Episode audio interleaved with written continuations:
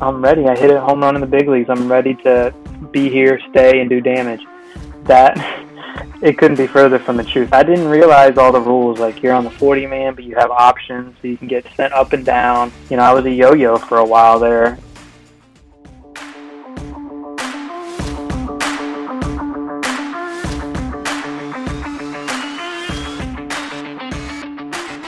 Welcome into another episode of Baseball America's interview series from Phenom to the Farm. I am your host, Kyle Banduho. Today, we're talking to Brandon Guyer, former Rays and Indians outfielder out of the University of Virginia and recent retiree. Brandon has moved on to his training business, fully equipped athlete, but today he's talking about his seven year big league career and everything that got him there. He talked about the importance of being a two sport athlete in high school. He was a standout football player. It was only late into his high school career that he switched to primarily being a baseball player. He talked about the hurdles adjusting to college and pro ball, especially his first stint in Double A, and of course talked about his time in the big leagues. He's going to talk about playing in a World Series and what goes into leading MLB in hit by pitches. Don't want to spoil the interview, but finding out that Brandon didn't wear any protective equipment at the plate was just shocking to me. I hope everyone enjoys Brandon's story and go give him a follow on Twitter to check out what he's doing with Fully Equipped Athlete in retirement. That link will be in the show notes. Quick housekeeping a big thanks to everyone who's left a five star rating and a review on Apple Podcasts. We are officially three fourths of the way to 100 five star ratings. The more the merrier with that. So if you haven't yet, go tap that five star button in your podcast player and make sure you're subscribed for episodes dropping every other Tuesday. Also, make sure you're subscribed to baseballamerica.com for all your prospect and amateur baseball coverage with daily MLB prospect reports and all of JJ Cooper's new reporting on the ongoing PBA negotiation between MLB and MILB. There's new great reporting on baseballamerica.com every day. Just make sure you're subscribed for it. As for me, you can follow me on Twitter at Kyle Banduho, where I'll be updating followers on the upcoming episodes of this podcast series and daily updates on how good the Twins are playing. With that, let's talk to seven year big league outfielder Brandon Guyer. On today's episode of From Phenom to the Farm, I am joined by a Cubs fifth round pick in 2007 out of the University of Virginia, Brandon Guyer. Brandon, thanks so much for joining From Phenom to the Farm. Yeah, man. Thank you for having me, Kyle. Of course. Looking forward to this. Uh, first and foremost, you recently retired, call it a career. Congrats on a career well played. But um, tell the listeners about your immediate post career plans with Fully Equipped Athlete. Yeah, so I uh, made the retirement uh, that much easier. Um, so basically, Fully Equipped Athlete is a, for now, it's an online platform basically where I work one on one with athletes of all sports and all ages, and really just try to equip them with the tools necessary to help them exceed um, at a high level on and off the field. Um, not as much, you, you want to get bigger, faster, stronger, but I'm not talking about those tools. I'm talking about a strong mindset, um, proper ways to recover, to always be feeling good and refreshed, um, proper nutrition, r- right way to set goals. Um, my favorite, um, proper breathing techniques to help slow the game and your mind down and your life down. Um, so various tools like that. There's ten of them, and really, that's what it is. It's one-on-one sessions. I also put everything down in like a training manual that I call the playbook, which is an 80-page uh, ebook, and like I, and I said right now for a reason because you know in the future it's going to be you know the plan is to have a physical location. Um, but obviously that's tough right now, so I wanted to start um, get the word out, really build a solid base and trust, and just show them what I'm all about, and um, you know learn the business side because I've been playing my whole career, so I'm trying to learn the business, how to grow a company, how to um, do it the right way in an organic way. Um, so yeah, I'm really excited about it, and uh, we'll see what happens with it. And where can listeners who might be young athletes or be the parents of young athletes check out Fully Equipped Athlete? Yeah, so I'm on all the social medias uh, at Fully Equipped Athlete uh, on just about everyone, and then um, for sure fullyequippedathlete.com. On there, you can see you can get the playbook. Um, you can schedule one-on-one sessions, which can be phone or uh, video, where we can also like send videos back and forth. Maybe it's your swing, maybe it's uh, different techniques of something else. Um, one of the tools that I can help critique. Um, and also, I do a webinar just about every other week, um, and you know, just to help you know teach teach everyone the proper the the best ways to uh, make the most of your abilities and, and reach your full potential. Um, that's the main mission behind it. Um, so those are the places you can you can find everything uh, about fully equipped athlete. Well, let's get into your career. And you mentioned your social medias, and, that, and that's kind of relevant for our starting point. Uh, you actually you posted something yesterday. Yesterday being the day we're recording, not when this episode comes out. It'll be a couple weeks pr- uh, previous. But you posted about the importance of being a multi-sport athlete, especially when you're younger. What were uh, you know what was your high school athletics career like in terms of juggling football and baseball? Because when you did that Instagram post, you didn't use a picture of you playing baseball; you used a picture of you playing football. Yeah, well, if you if you swiped over, there was a picture of me playing baseball in high school. Well, the the, the front picture was the football yes, picture.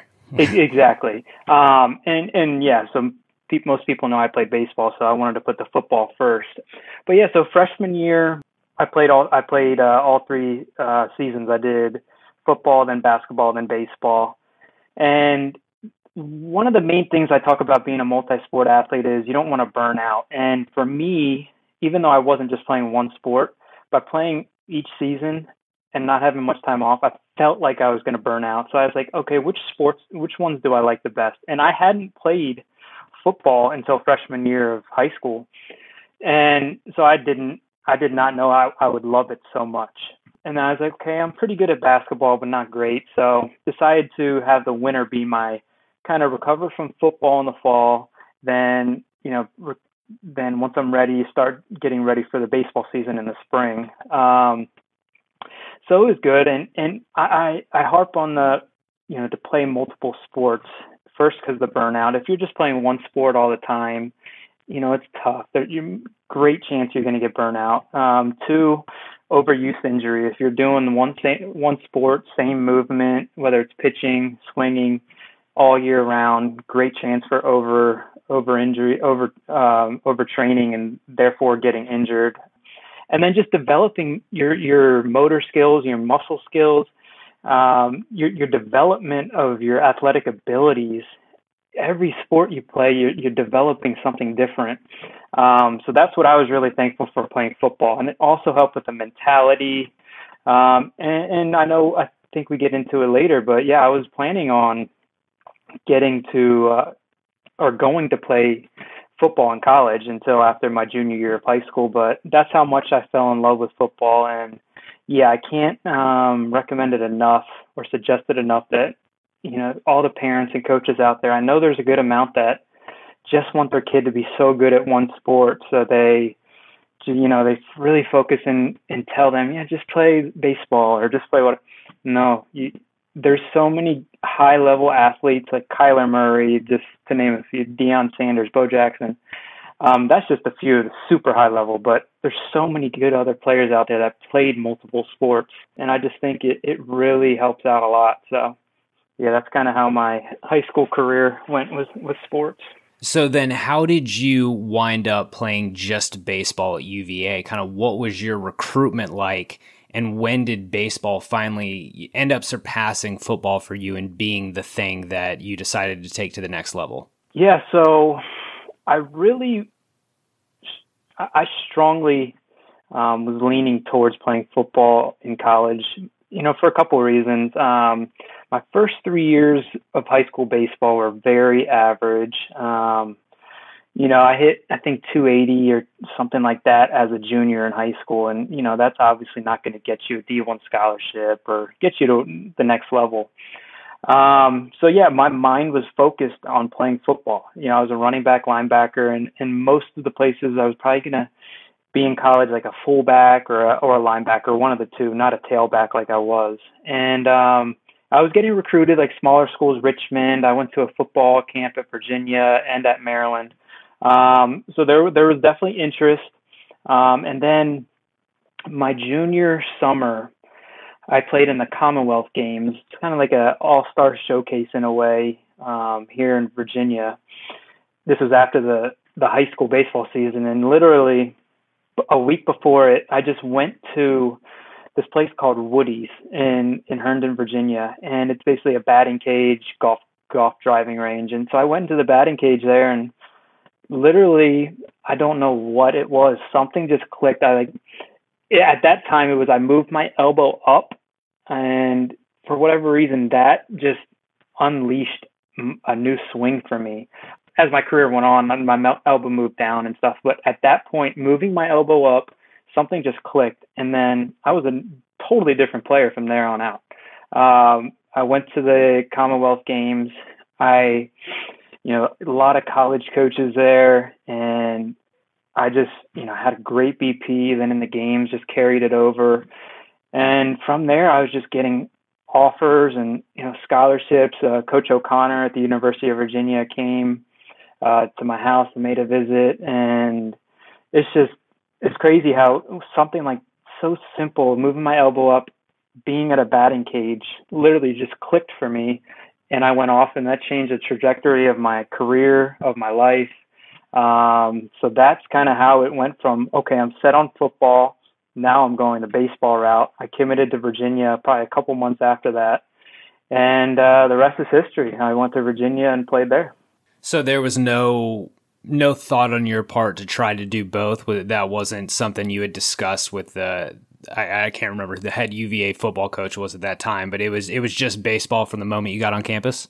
It was. It, I I wanted. It went through my head for a, a good amount of time to actually try and play both but the more I talked about it with like my my dad and, and family and stuff, I realized if I wanted to make the most of my um, my talent in baseball, I'll make the most of baseball. I needed to put because I hadn't my whole life. I was always playing soccer, basketball, you know, football, all these sports. Never for a set amount of time played one sport the whole year. And I know earlier I said yeah, you don't want to burn out and just play one sport. But once you get to the college level, it's a little different. When I say that, I mean little league, you know, when you're younger, all the way up through high school uh, to play multiple sports. College, yeah, there's a lot of great players that have played two sports in college, but man, I I don't know how they do it with the time commitment to you know academics and each sport at the college level. Um, so once I t- you know thought it over, talked it over, I realized to be the best me in baseball, which I thought was my future, um, I just, you know, it was best to just play baseball.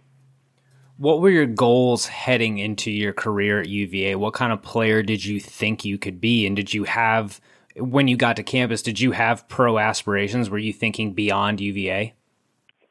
I was. And, and actually, before I got to UVA, um, you know, I just got off a really a, a good a solid senior season of high school. Um, and in my head, I was like, May- maybe the draft could be something. Um, it, but I, I, I made it a point. I set my price tag pretty high. I forget the exact number. So um, deep down inside, I did not feel like I was ready. Um, you know, I needed to mature more. Uh, I needed to work on other things, and I hadn't just played. I just don't think I was so. I think I was so raw that I just wasn't ready for that unless they were going to throw all this money at me to make it worth my while. Um, so once I didn't get drafted and I went to Virginia, I um, for sure, you know, initially I was like, man, I'm coming in. I had a great, you know, I was feeling super confident, more confident than ever. So I just assumed I'm going to go in. I was recruited as a third baseman, and although Ryan Zimmerman was there, you know, we had talked when I signed and everything, like, yeah, we'll move him to shortstop and and all that. So I had in my head like, okay, I'm gonna go in, I'm gonna start right from the get go and right from the jump and literally play third base. Zimmerman's gonna go to shortstop, and it, it just didn't go that way. Um, you know, just the adjustment of getting to college, um, playing at a whole new level, the game speeds up. It, it was uh, it was a challenge. So I didn't start for a little bit of the first year, and then I once I got in there and played third base, um, my defense just was not great. Um, I was hitting pretty good, but um, it wasn't good enough to stay at third base. So that's when they moved me to the outfield, and I, you know, ever since then had played the outfield. So yeah, but I definitely thought going in that first year, oh, this is going to be great. I'm so confident. I play every day and three years from now, 100%, I'm gonna be a first round pick. You know, that's the kind of stuff that was going through my head. And you know, obviously, until you get there and go through it, you don't realize the the adjustment that it's going to be for you. This is a podcast that's about your career, but I'd be I'd be kind of remiss not to mention that you got to campus, and I, I believe what was Brian O'Connor's second year. Uh, mm-hmm. and head coach at UVA, and then obviously over the course of the next, you know, 15 years, he UVA has become you know, a top tier, top echelon college baseball program, has won a national title, gone to the College World Series a couple times. When you got there right in the beginning of this, did you have a sense of where Brian O'Connor was was taking that program? I did, and it's funny. We had a for some of the alumni last night. We had a Zoom webinar. It was Coach Oak and about 20 other um, former baseball players. He was kind of giving an update on the program, and I think he said he's 50, 50 right now. I can't. Sorry, I can't remember exact age, but I believe when he recruited me, he was like 33, around that age, and which is crazy because that's almost like my age right now, and I could not imagine just being at that level what he was doing recruiting. But so did I to answer your question, did I see it going where it was? 100%. Um, you know, I was fortunate to be in the position where other, you know, pretty good schools were recruiting me. And I was, you know, growing up, you hear, oh, Clemson, you know, Florida State, LSU, like these schools in your head, like, oh, that'd be awesome. You always see them in the College World Series. Um, but Coach Oak came here, um, Coach, uh, Kevin McMullan, the assistant coach, the hitting coach there, uh, the third base coach. After talking to them and Coach Karl Kuhn, he was a pitching coach, and now he's the pitching coach at, or he's the head coach at Radford.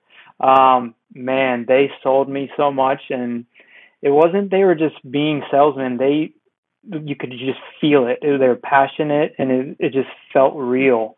Um, and that made the decision to not go to those other schools much easier. Um, also, that I live two hours away. There's a in-state school. Yeah, I was I was really um, sold by them, and you know, I hats off to them. They it started then. They consistently got good recruiting classes when when the athletes and players got there. They just drove into us hard work, team first, and um, it, it does not shock me at all that um, the program's turned into what it is, and the fact that he's kept that the program's kept all the coaches together that long, even though Coach Case has, has departed last year.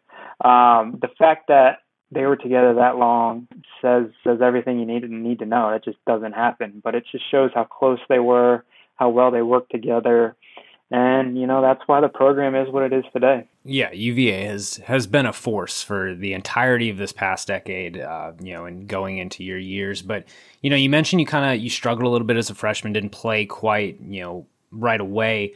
But how? What is the progression? How did you turn in to go from a struggling freshman or a guy just trying to trying to figure out his way to an eventual Hall of Famer at the university?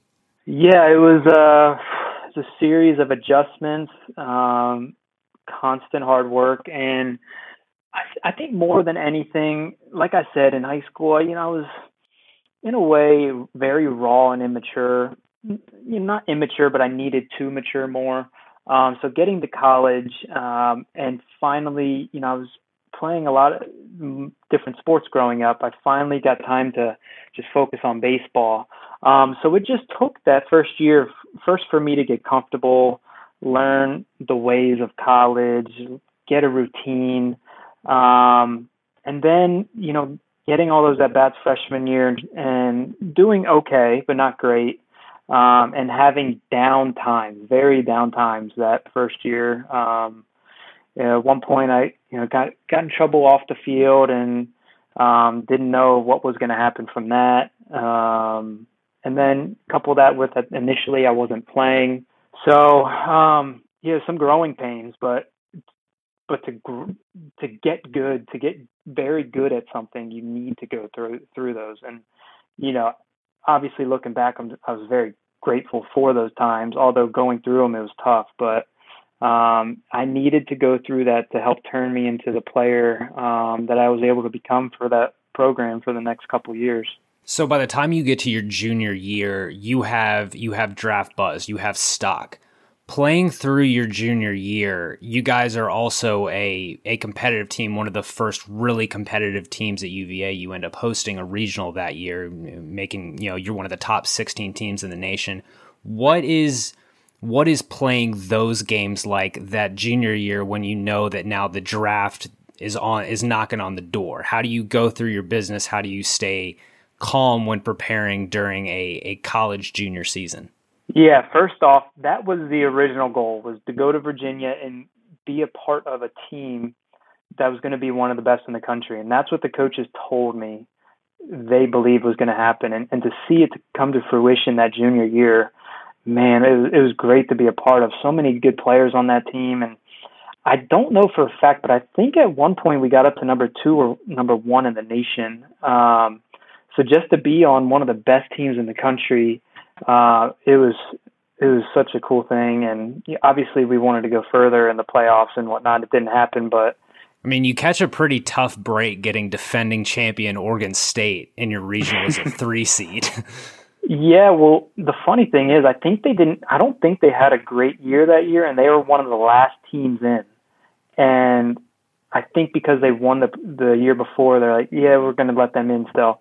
And then they just got hot at the right time and beat us two times in a row in the finals. And then I don't think they lost the game the rest of the the playoffs and won the College World Series. But yeah, we, you know, personally, I dislocated my shoulder that first game against them. We lost uh, our shortstop Greg Miclat. We lost a couple other guys, so it's kind of tough luck. But yeah, Oregon played played good. Um, I'm trying to think of what you. Oh, so about having the draft buzz. Um, yeah, I think because I was just young and dumb and immature, I did not. I honestly did not think about it, it didn't go. And same thing with high school senior year. Like I had that draft buzz and everything, but it just didn't affect me. And when I was between those lines, I, I honestly didn't think about it. Um, so that's the good thing about being young and dumb. Sometimes you just go out there and play and see ball, hit ball. That's kind of been a theme of this series. A lot of guys have attributed them being able to perform with with with the draft looming is just to being dumb. Is that right? Yeah, you're you're definitely not, you're not the first. Uh, another ACC guy we had a couple weeks ago, Richie Shaffer, said pretty much the exact same thing. oh, that's funny. I actually play with Richie. I love that. Love that guy. But um, yeah, it's uh, it's weird, but uh, honestly, that's that's what I thought it was, and um, it, was kind of an unfortunate break uh, where two days before the draft, I on a squeeze bunt, I slid into the catcher of Oregon State and dislocated my shoulder. So, you know, after that happened, although it was my non-throwing arm, you know, all the scouts, a ton of scouts were there because we had Sean Doolittle, you know, a lot of buzz. He was going to get drafted early in the first round. So at our regional, there were a ton of scouts, and you know that happened, and that really scared off just about everyone. So when the draft came a couple days later, I was honestly set to go back for my senior year and then the Cubs called and well, actually in the fourth round, end of the fourth round, the Yankees told my agent, "Yeah, we're going to pick him."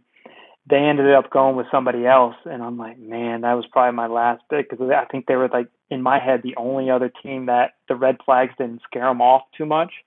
And then the beginning of the next round, the Cubs, fortunately, they called and they drafted me, and um, so unexpected. Like I said, I was ready to go go back and play for uh, UVA for a fourth year just because of that injury, and I thought it kind of ruined everything. So it went from, you know, it was just such a, a roller coaster. It really was. Um, but yeah, that's kind of how that all went about. So, what were your expectations for yourself when you got drafted? When you signed, did you have any sort of personal ETA for yourself? And you you weren't healthy when you signed, right? But you still went out and played anyway. Yeah, to be honest, I don't know there were no obviously I was in my head, oh, yeah, I'm going to get to the big leagues. I'm you know feeling good.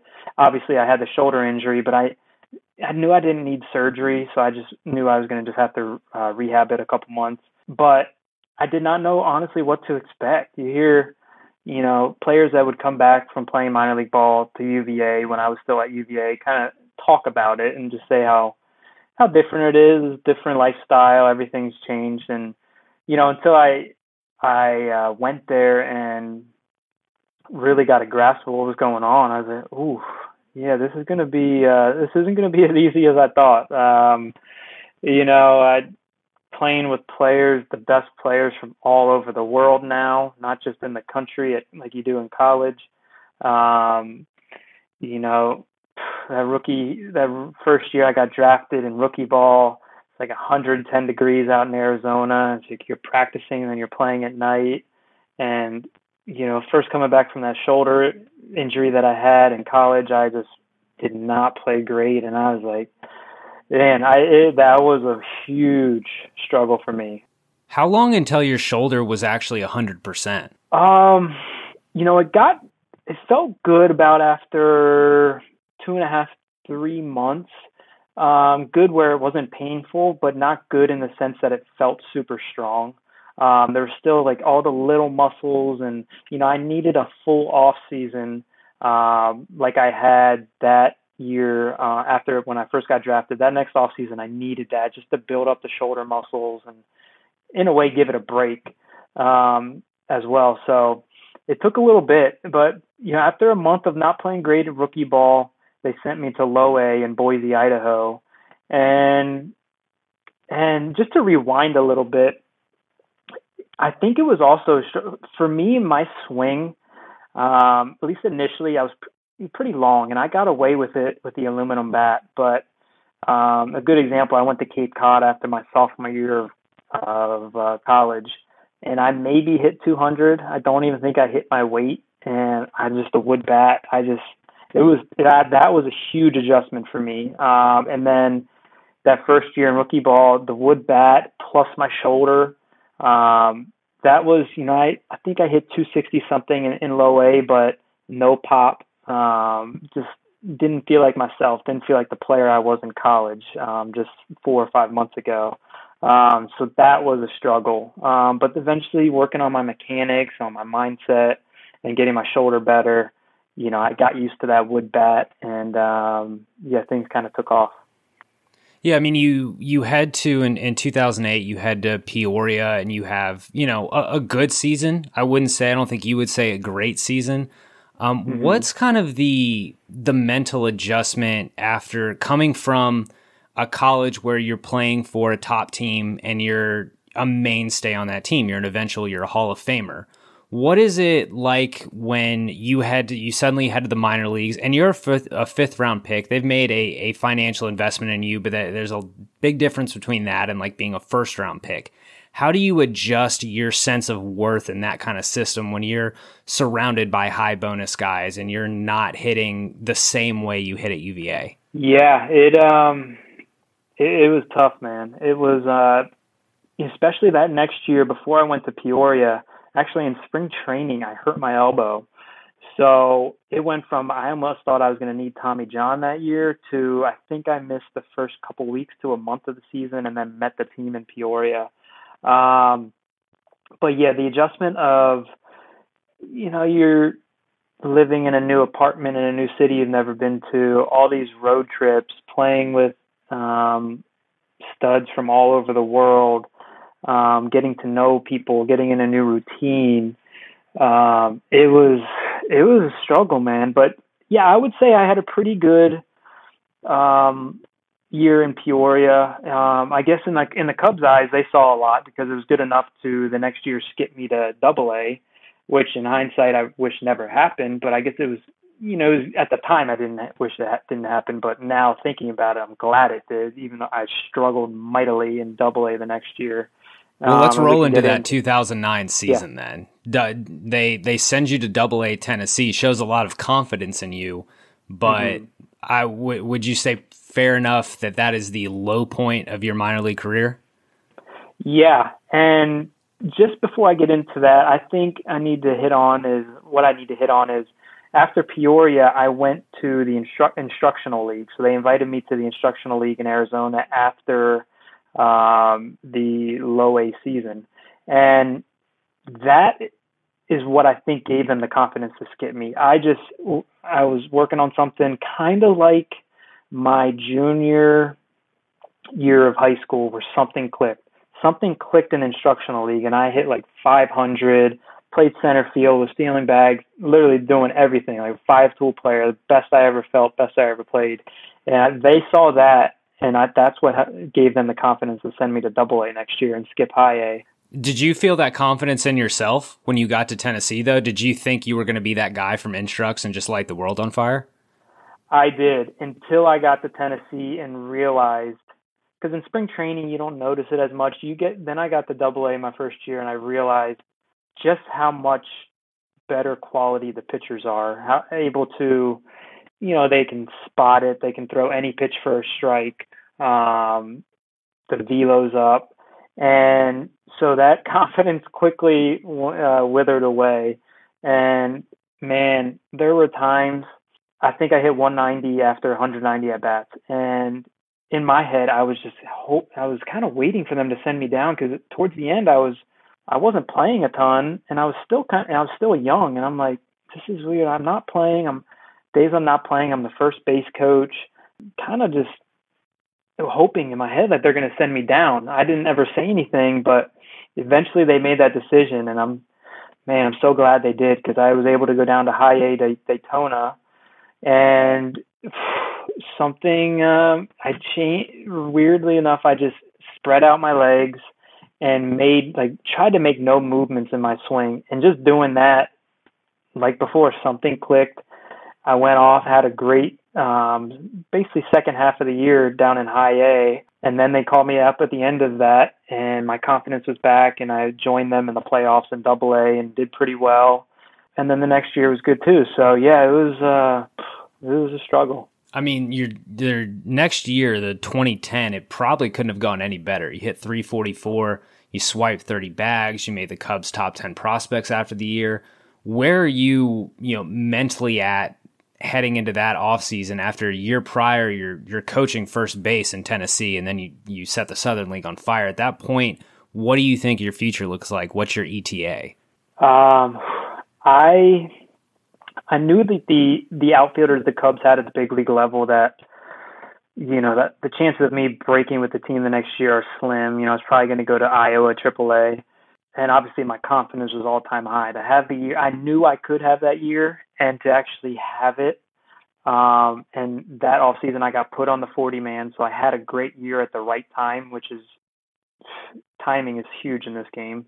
Um and not too long after that I got the call that I was traded to the Rays. Um that kind of came out of nowhere. I wasn't hearing any trade buzz. Um and man right when that happened although the Rays were a good team, I knew that they didn't have Soriano and all these other players in the outfield. So I was like, man, I could actually break camp and start with them. Um, that's not how it went. I, I went there and um, broke camp, went to Durham in 2011, and you know, I got caught up about a month or so into this month or two into the season. Um, but yeah, I uh, that that was a big surprise getting traded there. Um, but you're right. Like 2010, I had that season, put on the 40 man, got traded. That off season, I got married. Um, it was it was all in all a great year. I went into the 2011 more confident than I've ever been. And when you look at that trade in retrospect, it's a big trade. There's a lot of big leaguers in that trade. It's you, Chris Archer, uh, Robinson Chirino, Sam Fuld, and then uh, Ju Lee, who had that that tough um, that tough injury in AAA, and you're traded for Matt Garza. So it's mm-hmm. it's definitely it speaks to the year you had when you're traded for a guy like Matt Garza, who had a had a really good big league career. But you you kind of rolled right into your next year, going to Durham. You play well in Durham, and then that call up.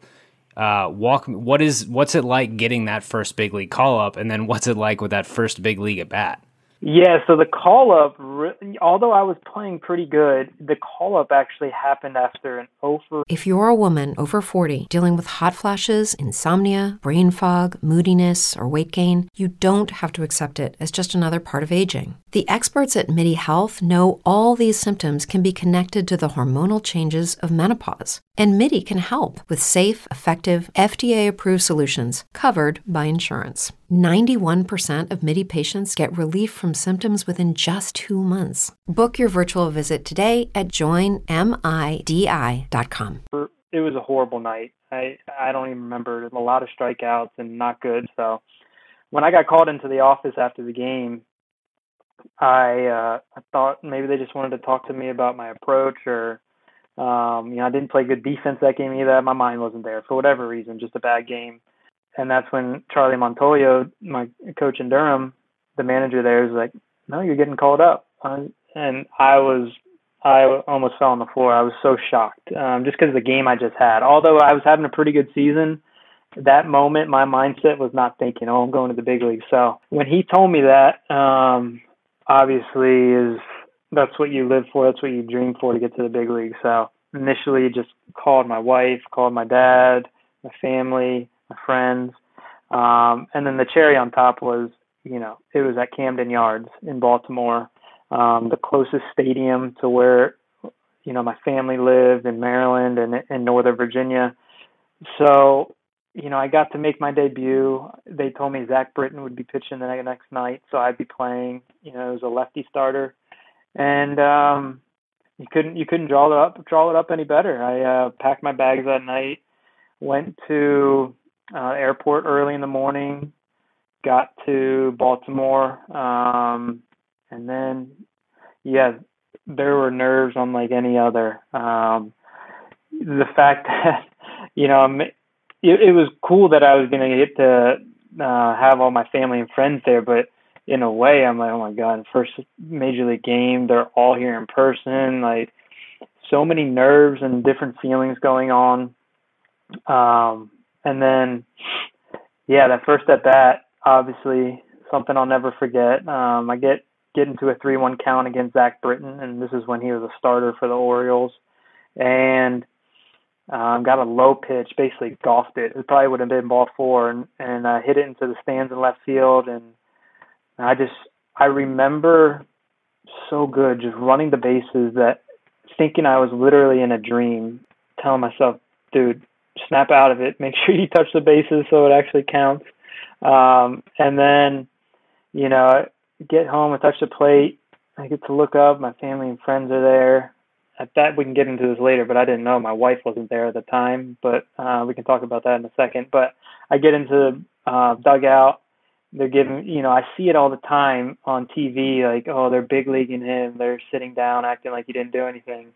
And then it was happening to me. I'm like, you got it. This is crazy. Um, and then they all like jumped on me, celebrated. But, whew, what a day! What a crazy, uh, crazy cool memory to always have. And you know, the next two at bats, I ended up striking out, and I actually got sent down the next day because um, they needed a relief pitcher, and I think it was already a plan going into it that that was going to be the case. But it, it all came together perfectly, just to be able to have my debut at a stadium I grew up going to. All my family and friends could be there. Like I said, my wife, she was actually the sports anchor and reporter for Fox in DC, so she had a six o'clock show, and she ended up being in the parking lot. She hit traffic and she was in the parking lot when I hit my home run. So she actually didn't see it. Obviously, she's seen replays, but uh, she just heard it on the radio. Um, but well, at least she got to hear it. Yeah, yeah, she got to hear it. She said she was going crazy in the car. So yeah, um, all of the all of the struggles, all the downtime, injuries, adversity, failure leading up to that point, man, it made it all worth it, and it you know, although in my head I was like, this is just the beginning, but to actually solidify myself and hit a home run in the big leagues, you know, from there on out, I was like, man, I'm here to stay. I'm I'm going to do damage. So that that was kind of the thoughts um, right away after that. So the next few years, you're you're kind of doing a shuffle. In 2012, you're you're banged up. 2013 you spend it all in Durham. 2014 you're finally mostly in Tampa. What are you doing like day to day? What's the game plan in your mind? How do you keep yourself in the big leagues? Because a lot of it's out of your call, but obviously you want to be putting your best foot forward. How do you, you know, kind of grapple with that, especially when you're stuck down in AAA trying to get back? Yeah, so like I just said, I after that home run, I in my head I'm like, I'm, I'm ready. I hit a home run in the big leagues. I'm ready to be here, stay, and do damage. That it couldn't be further from the truth. I didn't realize all the rules. Like you're on the 40 man, but you have options, so you can get sent up and down. You know, I was a yo-yo for a while there, and um, yeah, 12, I hurt my shoulder again, and it was like the third or fourth time I dislocated it, and I ended up having season-ending surgery. Um, but even before that, I was up and down, playing okay. Um, and so until 14, until I was out of options, yeah, I just day to day, I was like, oh, if I do, it made it not as exciting. Um, you know, you get called up and you're like, uh, well, I might get sent back down. Um, so this just could be quick. So, you know, th- those kind of thoughts go through your head, even though obviously you're still you're in the big leagues and you don't know what could happen. but yeah, I went from like that highlight of a first home run, first at bat, to being a yo-yo that season, hurt season-ending elbow or shoulder surgery in 2012, um, and then back in the minors in 13, coming back from that shoulder surgery, um, and then I broke my finger down there. So yeah, it was uh, it was not the road I imagined after hitting a home run in my first career at bat. I thought it, you know, you think all these things of how things are going to go, but you you know you can't plan that stuff out. Things are going to happen the way they're they're meant to, and you know, it's kind of what happened. When did you finally feel like a big leaguer there to stay? Because at, at a certain point, you had conquered double A, triple A. You were, you know, anytime you were down there, you were playing well. When did you, you spent 2014 and 2015, and then pretty much the rest of your career for the most part in the big leagues. How long does it take to actually feel like a big leaguer who's not in danger of being called into the manager's office every day? That's a good question. Um, definitely that first year in 2014, I, I was out of options.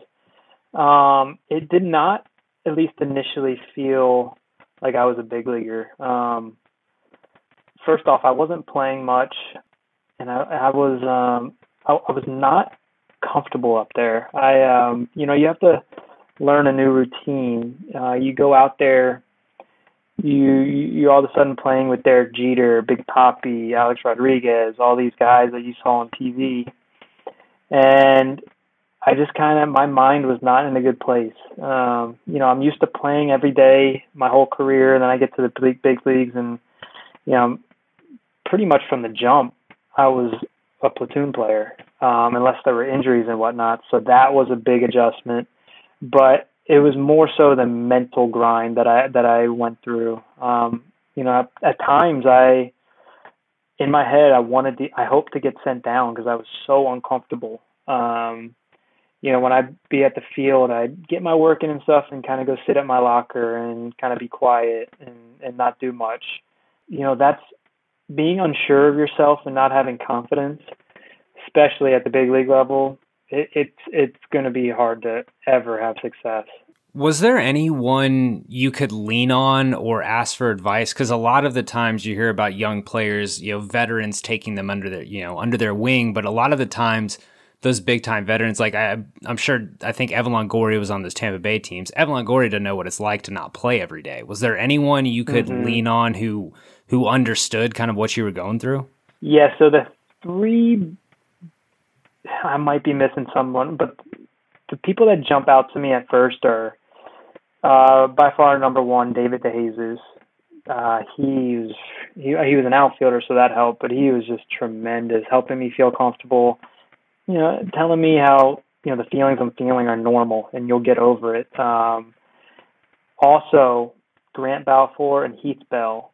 They even though they're pitchers, they they weren't like um not all veterans are like this, but some, at least that first year, you know, they um they almost don't care for for the rookie guys.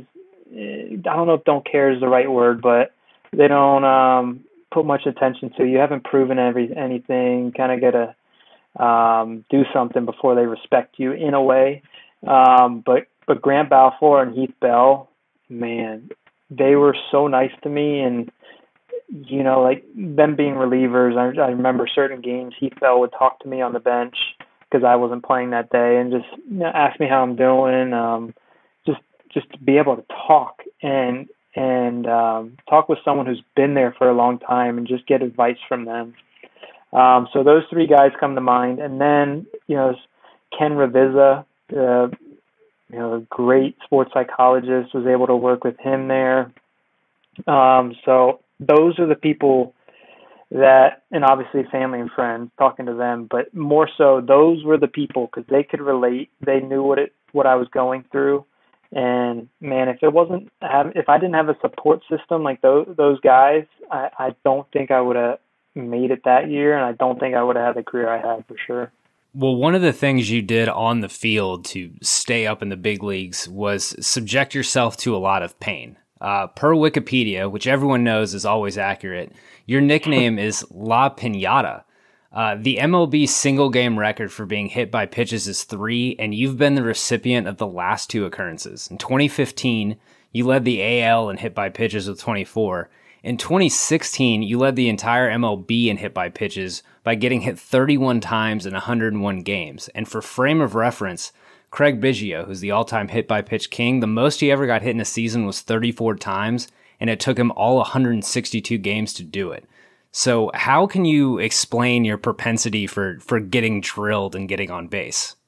yeah, you you brought up those uh, that game getting hit three times, and luckily one of those was against Mark Buehrle, uh, and he wasn't.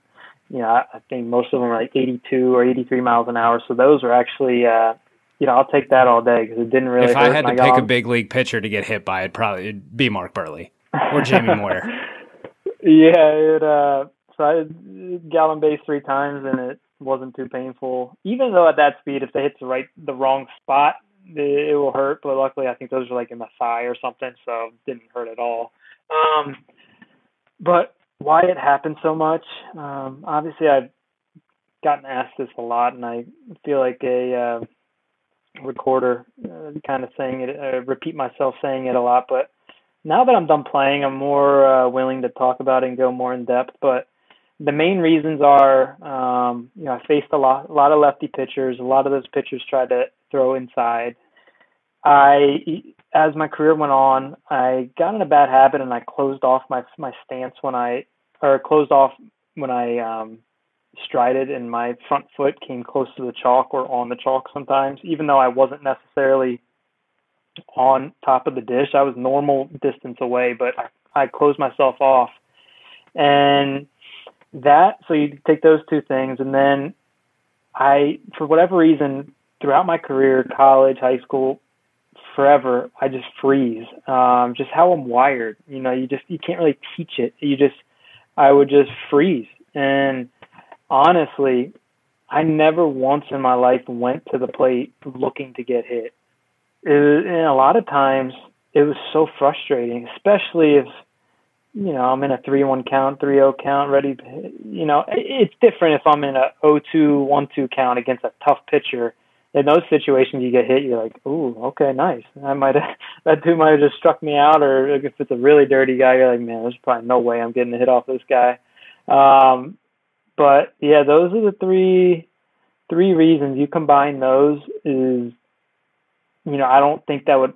Did I ever think it would lead to what this reporter told me the other day, all time hit by pitch per plate appearance, I'm number one in history. Did I ever think that would happen? Did I set out for that to happen? No way. Um, those are the when you get a stat like that and you're all time leader, that's something you usually work for, um, and you put time into it and think about it a lot, put it into the out to the universe. And I never did that honestly. So I mean, you probably put ice bags into that. You put some work into that, getting those those wins. Are there any hit by pitches you wish you could take back? Anything, any time that it just it stung way too much? Yeah, usually the times where so one time Charlie Morton when he was with Pittsburgh, he hit me in my bicep, my right bicep, and it was like one of those pitches that came inside, and I was kind of swinging at it, so I was like swinging into it, like so. It's not like I you know, other times I get hit, I can like kind of roll with it, and it, you know, a certain technique where you roll with it or catch it a certain way, and it doesn't hurt as much.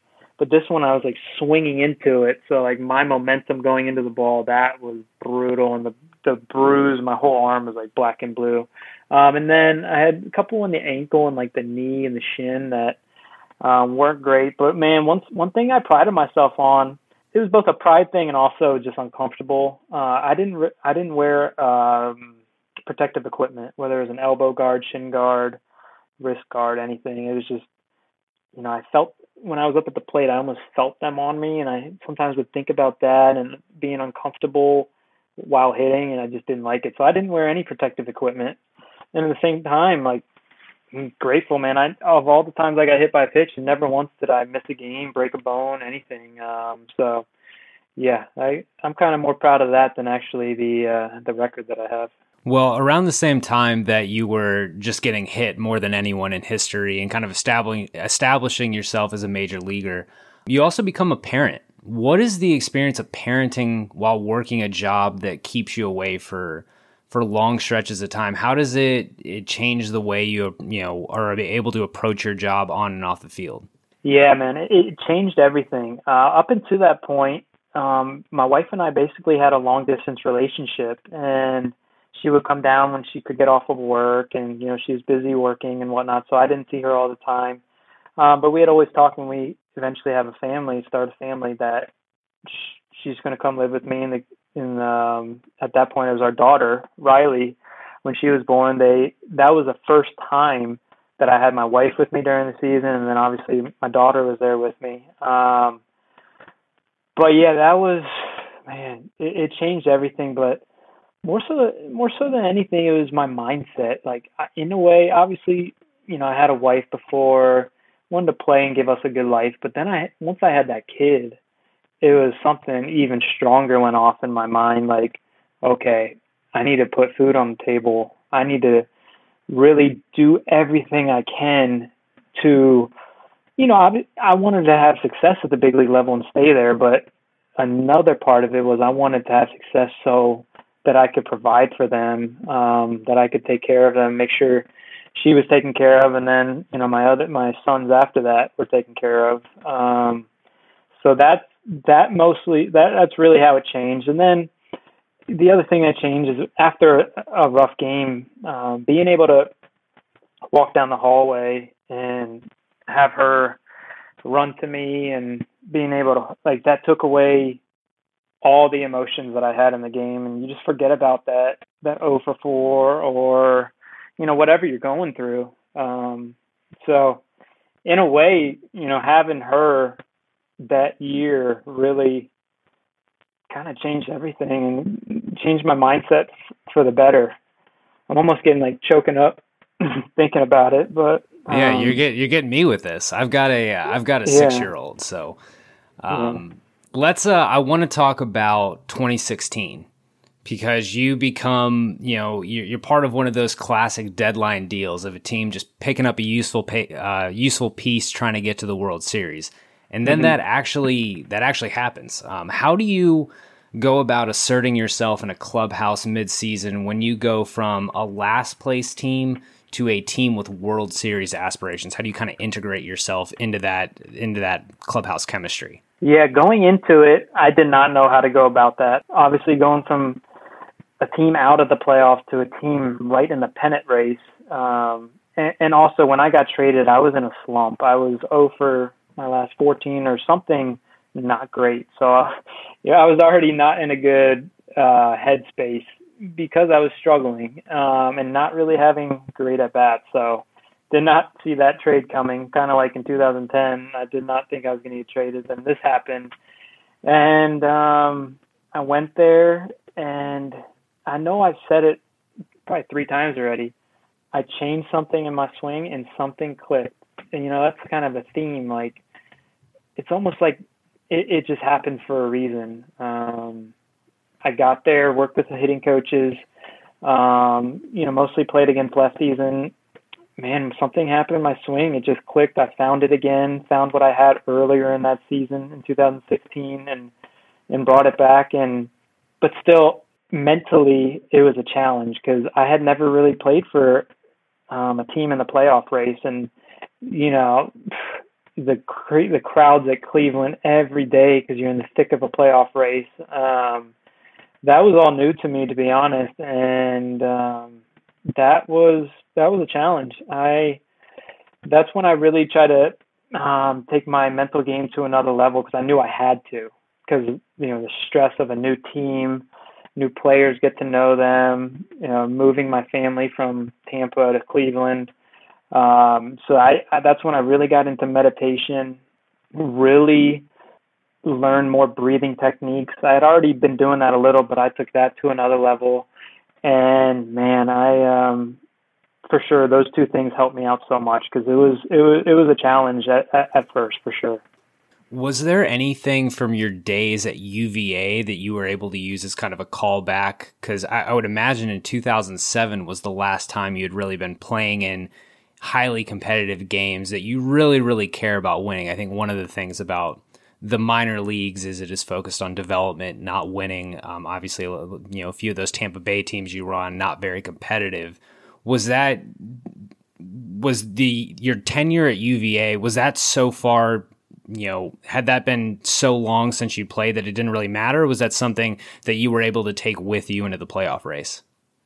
You know i never thought about that. Um, at that point it was probably close to 10 years um, since uva I, I, think there was definitely a little of that in me. Um, fortunately you know, the minors is a little different. Um, but eh, every year with Durham, we were um, in the playoffs and we to the national championship, AAA. Um, in 2011, actually, my first year with Tampa, got to be a part of, and I think this is what helped me the most, got to be a part of one of the craziest um, games in the history, one of the craziest days in the history of baseball. Game 162, like the Red Sox just lost to the Orioles, and 10 minutes later, Longo hits a home run to send us to the playoffs. And I remember I got into that. We were playing the Yankees, um, and at that point, whoever won, us or the Red Sox, were going to the playoffs. And I remember, man, that the uh, Trop Tropicana Field was so packed and crazy. Um, I didn't start that game, and that was the first I really had that uh, atmosphere. And I went in later in the game. I think it was, it was an extra inning game, so I played a good bit. Um, and standing in the outfield and just the noise, the just the playoff feel.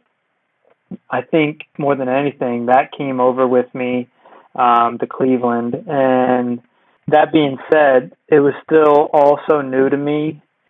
In 2011, that game 162 I was a part of, but I didn't make the playoff roster.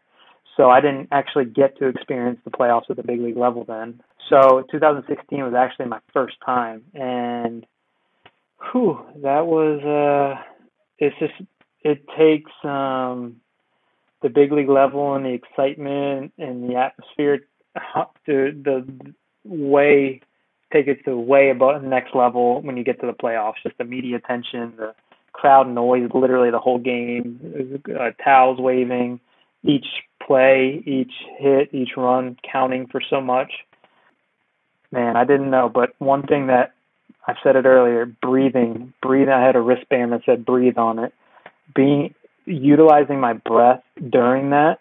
If if I didn't have that, I don't know how I would have, you know, calmed down, lowered my heart rate because man, there was so much nerves and excitement and um, that was my first time really feeling that in the big league level in the playoffs. So um, yeah, that's kind of how it was. Well, that team, you guys made it to the World Series. Is playing in the World Series is that something that you just kind of have to breathe through and try to shut out the distractions, or are you trying to soak that all in? You know, take in the moment and the magnitude of it. How? What's the mental approach to going about your business in a World Series? Yeah, um, the breathing again was huge. Um, yeah, I almost wish that I could say it was I had the young and dumb, but I that wasn't there anymore. I was well aware of what was going on, and man, it was the atmosphere in Cleveland, but especially at Wrigley Field. You know, I remember before games there, there were people outside. You know, we could go outside the clubhouse there, and you could see like people walking outside. Like someone was walking a goat outside, and just you see weird things. You're like, dude, and the history behind that game, and being able to, you know, it, it came full circle. I was drafted by the Cubs. I played for Joe Maddon, and then there I am. I get traded to the Indians, and I'm playing against the Cubs and Joe Maddon in the World Series. So man, so many things were going through my head, but yeah, breathing was probably the number one thing. Um, really focused. I was visualization was huge for me. Um, before every game in the clubhouse, before I went to bed that night, I watched video on pitchers. Um, obviously, if I was facing Lester or Chapman or you know Mike Montgomery, uh, other lefties that the Cubs had, I was just visualizing, putting myself in that moment, just because I I knew the magnitude of the event that if I wasn't gonna if I didn't do that when I actually got into that at bat or into the outfield, the moment would get too big for me. So I wanted to think about it in my head and put myself there so much that when it actually happened, it felt like it had already happened before.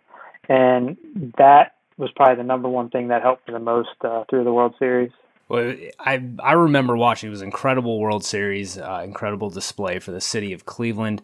Uh, you play a couple more years with the Indians. After 2018, you hit free agency for the first time. You just finished your age 32 season. What's you know what's your priority in free agency at that point? What are you hoping for? Had you already started thinking about post career plans? What you're doing with fully equipped athlete now? What's you know what is it like hitting free agency on the other side of 30?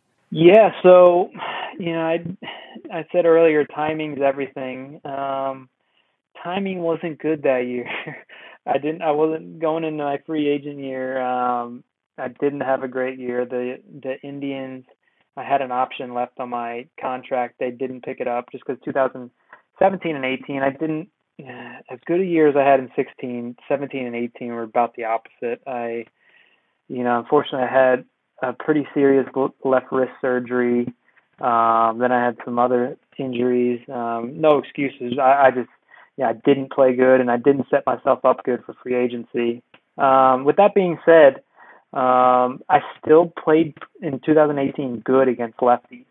And so I thought that that would for sure at least get me a big league job. But the landscape in the free agent market had changed so much by then that, you know, there honestly wasn't a ton of interest. And we waited out long to trying to get uh, a big league offer, but from multiple teams, we had a lot of interest, but all at a minor league deal, like invite to spring training.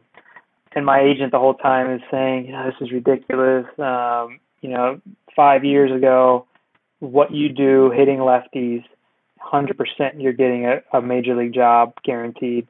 But you know, it's changed so much that especially the you know when you're in your 30s not coming off a great year, it's it's hard to get that um, guaranteed job, and that's kind of where where I found myself. And I ended up signing with the White Sox, and I thought it was the best opportunity that I had. And man, I my very first I went in spring training feeling amazing, and my very first infield outfield throwing it home something happened into my elbow. I felt, you know, I didn't feel it snap or pop, but I I felt like, man, that's not good.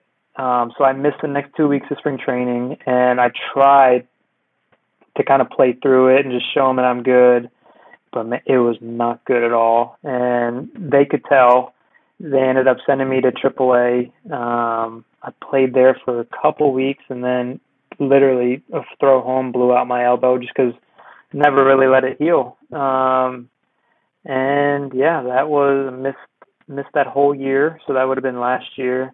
And then obviously a free agent again coming into this off season and coming off, you know, being 33 and missing the previous year, not a lot of interest. My only interest was minor league invite to spring training for the Giants and not even big league spring training. Literally I was just I was with all the minor leaguers at spring training and um I felt good. I went in there. I played pretty good. They called me up for some games. I played good. Elbow was all better. Body felt good. Um, but then COVID hit, and they they let me go a couple weeks after that when I was already back home. But in my head, you know, going into spring training, I told myself if I didn't make the big league team, um, I was fine with it and ready to. You know, I didn't want to go to Sacramento and be away from my family, cross country. I was ready for the next chapter. And with the second spring training that just happened, uh, there was some interest from teams, but in my head to play, and I had already had fully equipped athlete just about to launch and really passionate about my next chapter.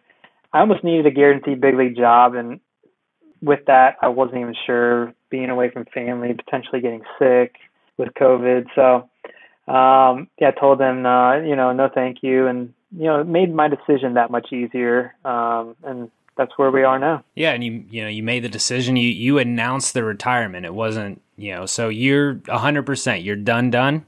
I've I've got to ask. oh yeah, hundred percent, man. Um, hey man, I'm so fortunate and grateful for the career I had. I, you know, I've said it before. Like I, I want obviously I wish I had. You know, my goal was 20 years play as long as I can and be an all star every year. I didn't get those. I didn't make those goals, but To be fair, that's tough. It is, I know. And but that's what I set out to do. You know, was it the smartest goal? Was the you know um, realistic to reach that? Probably not. But I shot for that. You know, I got seven years. I really, I'm proud of the career I had. Um, I only because I left it all out there and I did everything I possibly could to make the most of my talent. So I can I can sleep at night great just knowing that I gave my all that I literally put everything into it, not just playing the game hard. I'm talking about off season training, working my mind, my nutrition, my lifestyle, every single facet of who I am. I tried to make the most of, and that equaled seven years in the career I had, and I'm fine with that. If you could go back and talk to yourself coming out of UVA or a player now like yourself, you know, a, a mid round pick, uh, what kind of advice would you give, you know, in, in retrospect to to better navigate the professional uh, baseball lifestyle? It's a great question. Um, I think the main thing I would say is expect that you're going to go through tough times, that you're going to fail. Um, and if you're super passionate about it, if you really love the game, leave it all out there, put everything you can into it. Don't let anything happen by chance. And at your worst time, time where you're the lowest, rock bottom, I was there in, in Tennessee in double A when I got sent down to high A, thinking that my career was done, I wasn't going to make it know that you're probably going to have those moments. You know, very few just have success all the time and reach the big leagues. To that player, just know that you're going to have that.